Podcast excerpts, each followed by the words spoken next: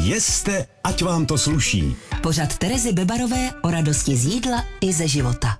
Na dvojce.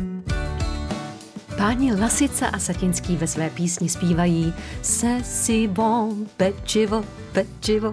Ano, je to tak. Francouz by řekl se si bon, to je tak dobré. A Čech prostě a jednoduše vzdychne, to je žraso. Pečivo milujeme a upřímně takový čerstvý a dokřupava upečený chléb šumava mě dokáže i dojmout. No nic, jsem se trochu zasnila a teď zase k vážné práci. Je tady náš pořad o výživě. Tento týden máme téma pečivo a já zdravím svého milého hosta, nutriční terapeutku Veroniku Pourovou. Dobrý den, Veroniko. Dobrý den. A hned za tepla se zeptám, jakou funkci má výdajníčku pečivo? Pečivo je zdroj komplexních sacharidů a ideálně také vlákniny, takže svou funkci tam má. Zařazovat ho můžeme, to řeknu takhle na úvod, ano. na uklidnění, že není zakázané, jak si často lidé myslí. A slyšíte, jak si teď národ oddechl? Pojďme si pro zajímavost říct, jaké máme druhy pečiva, že jich je myšleno teď mouky. Máme samozřejmě pečivo takovéto co si představíme, chleba, rohlíky, housky a tak dále, tam můžeme sledovat, eh, jestli je pšeničné nebo žitné. Žitná mouka má přirozeně víc vlákniny, takže je vhodnější. Mm-hmm. Pak máme celozrné pečivo a tohle označení nám zajistí, že to pečivo obsahuje aspoň 80% celozrné mouky. Ale pak samozřejmě máme taky sladké druhy pečiva, mhm. pizzu mm-hmm. a tak dále a tam už to s tou vhodností není tak slavné. Mm. Teď je hodně moderní nejíst lepek. Třeba slavní sportovci se mu vyhýbají. Je bezlepkové pečivo vhodnější?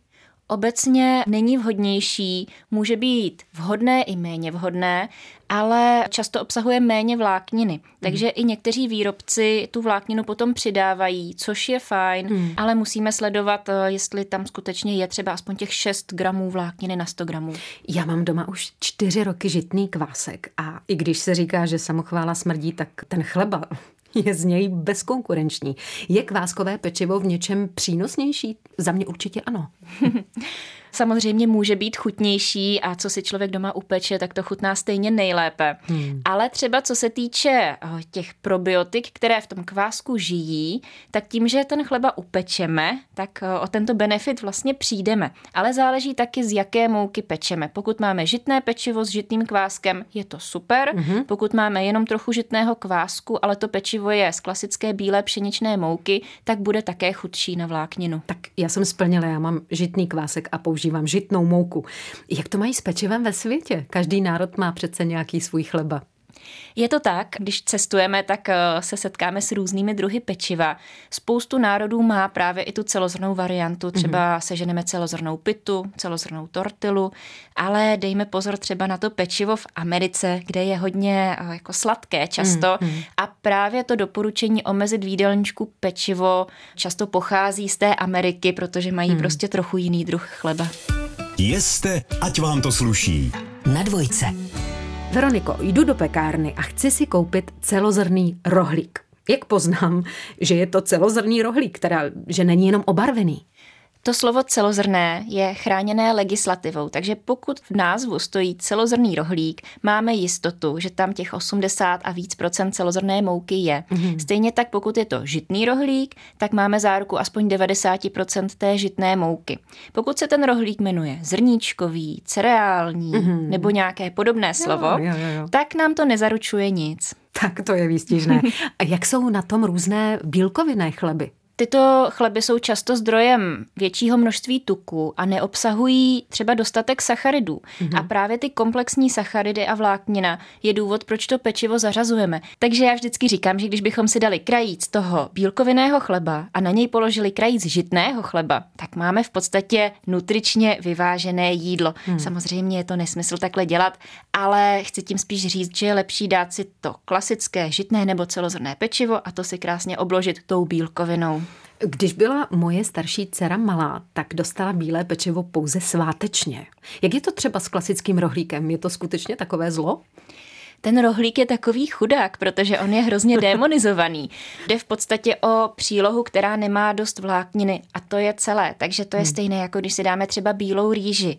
Co tomu rohlíku chybí, je právě vláknina. Ale pokud si k němu dáme dostatek zeleniny, tak hmm. ji jsme schopni doplnit a nemusíme se takového rohlíku bát. Výborně. Často se taky doporučuje pečivo nahradit takovými těmi rýžovými chlebíčky. Co si o nich myslíte? Rýžové chlebíčky mohou být klasické bílé a celozrné. Hmm. Pokud máme celozrné, tak je to naprosto v pořádku. Pokud tu vlákninu takhle nemají, tak eh, jde zase o necelozrnou přílohu, hmm která nezasytí na tak dlouhou dobu. Já si myslím, že tam možná jde o to, že toho člověk nesní tolik. Sníží ten kalorický příjem. Jeste, ať vám to sluší. Na dvojce. Jak na domácí pečení chleba?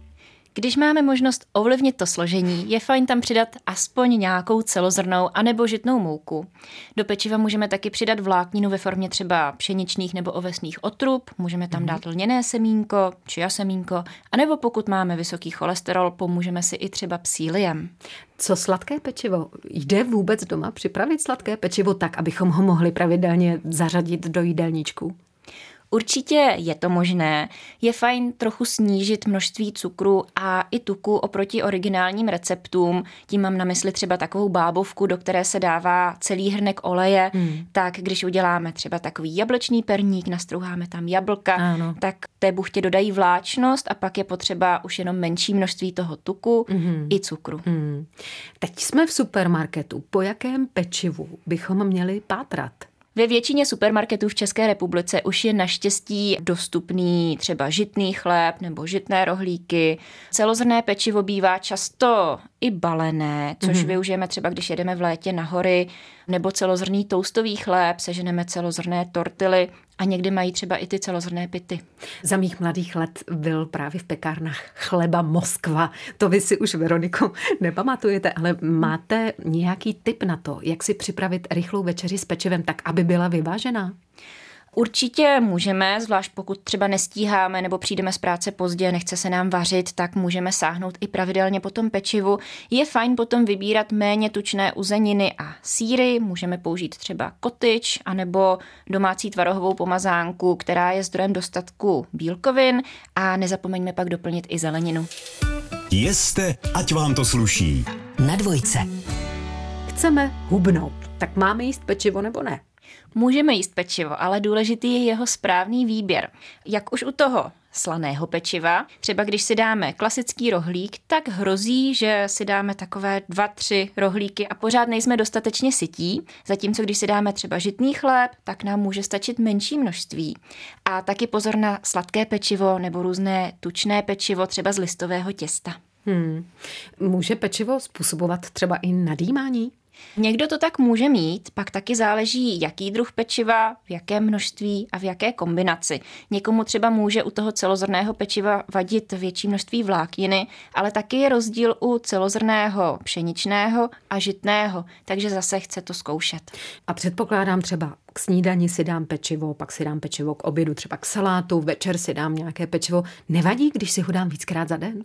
Může se nám tam pak už nasčítat třeba i množství soli ale jednou za čas to nevadí, ale pokud víme, že to pečivo máme častěji, tak je fajn aspoň střídat jeho druhy. Jednou mm-hmm. si koupíme celozrné pšeničné, po druhé žitné, existuje třeba i pohankové pečivo, takže tím tu mm. pestrost trošku zvýšíme. A co třeba dělají lidé, kteří dostanou od lékaře doporučení, aby omezili množství soli, tak musí ubrat i pečiva? Záleží z jakého je to důvodu. Pokud je to kvůli vysokému tlaku, tak myslím, že tam těch zdrojů soli, které jsou významnější, bude víc, ale pokud to má někdo třeba z důvodu onemocnění ledvin, tak tam pak i to pečivo může být problematické. Mm-hmm. A hlavně uzeniny, že jo, tam je té soli hodně. Tam je té soli opravdu hodně, mm. anebo třeba v nivě. Bavili jsme se tady o dětech, moje děti třeba jedí žitný chléb. Jaké pečivo je vůbec vhodné pro děti? Tak pro ty nejmenší děti je fajn volit pečivo, které hlavně není slané, takže takový ten pivní rohlík posypaný solí. Tak ten ne. Ten ne. Ale co se týče vlákniny, tak můžeme zařadit i malé množství celozrného pečiva nebo žitného. Chce to ideálně střídat. Tak Veroniko, díky za vyčerpávající informace. Téma pečivo máme za sebou. Děkujeme, že jste nás poslouchali a už teď se na vás těšíme v pondělí ve stejný čas na stejné stanici a tou je dvojka. Loučí se s vámi Tereza Bebarová a Veronika Pourová. Naschledanou. Naschledanou.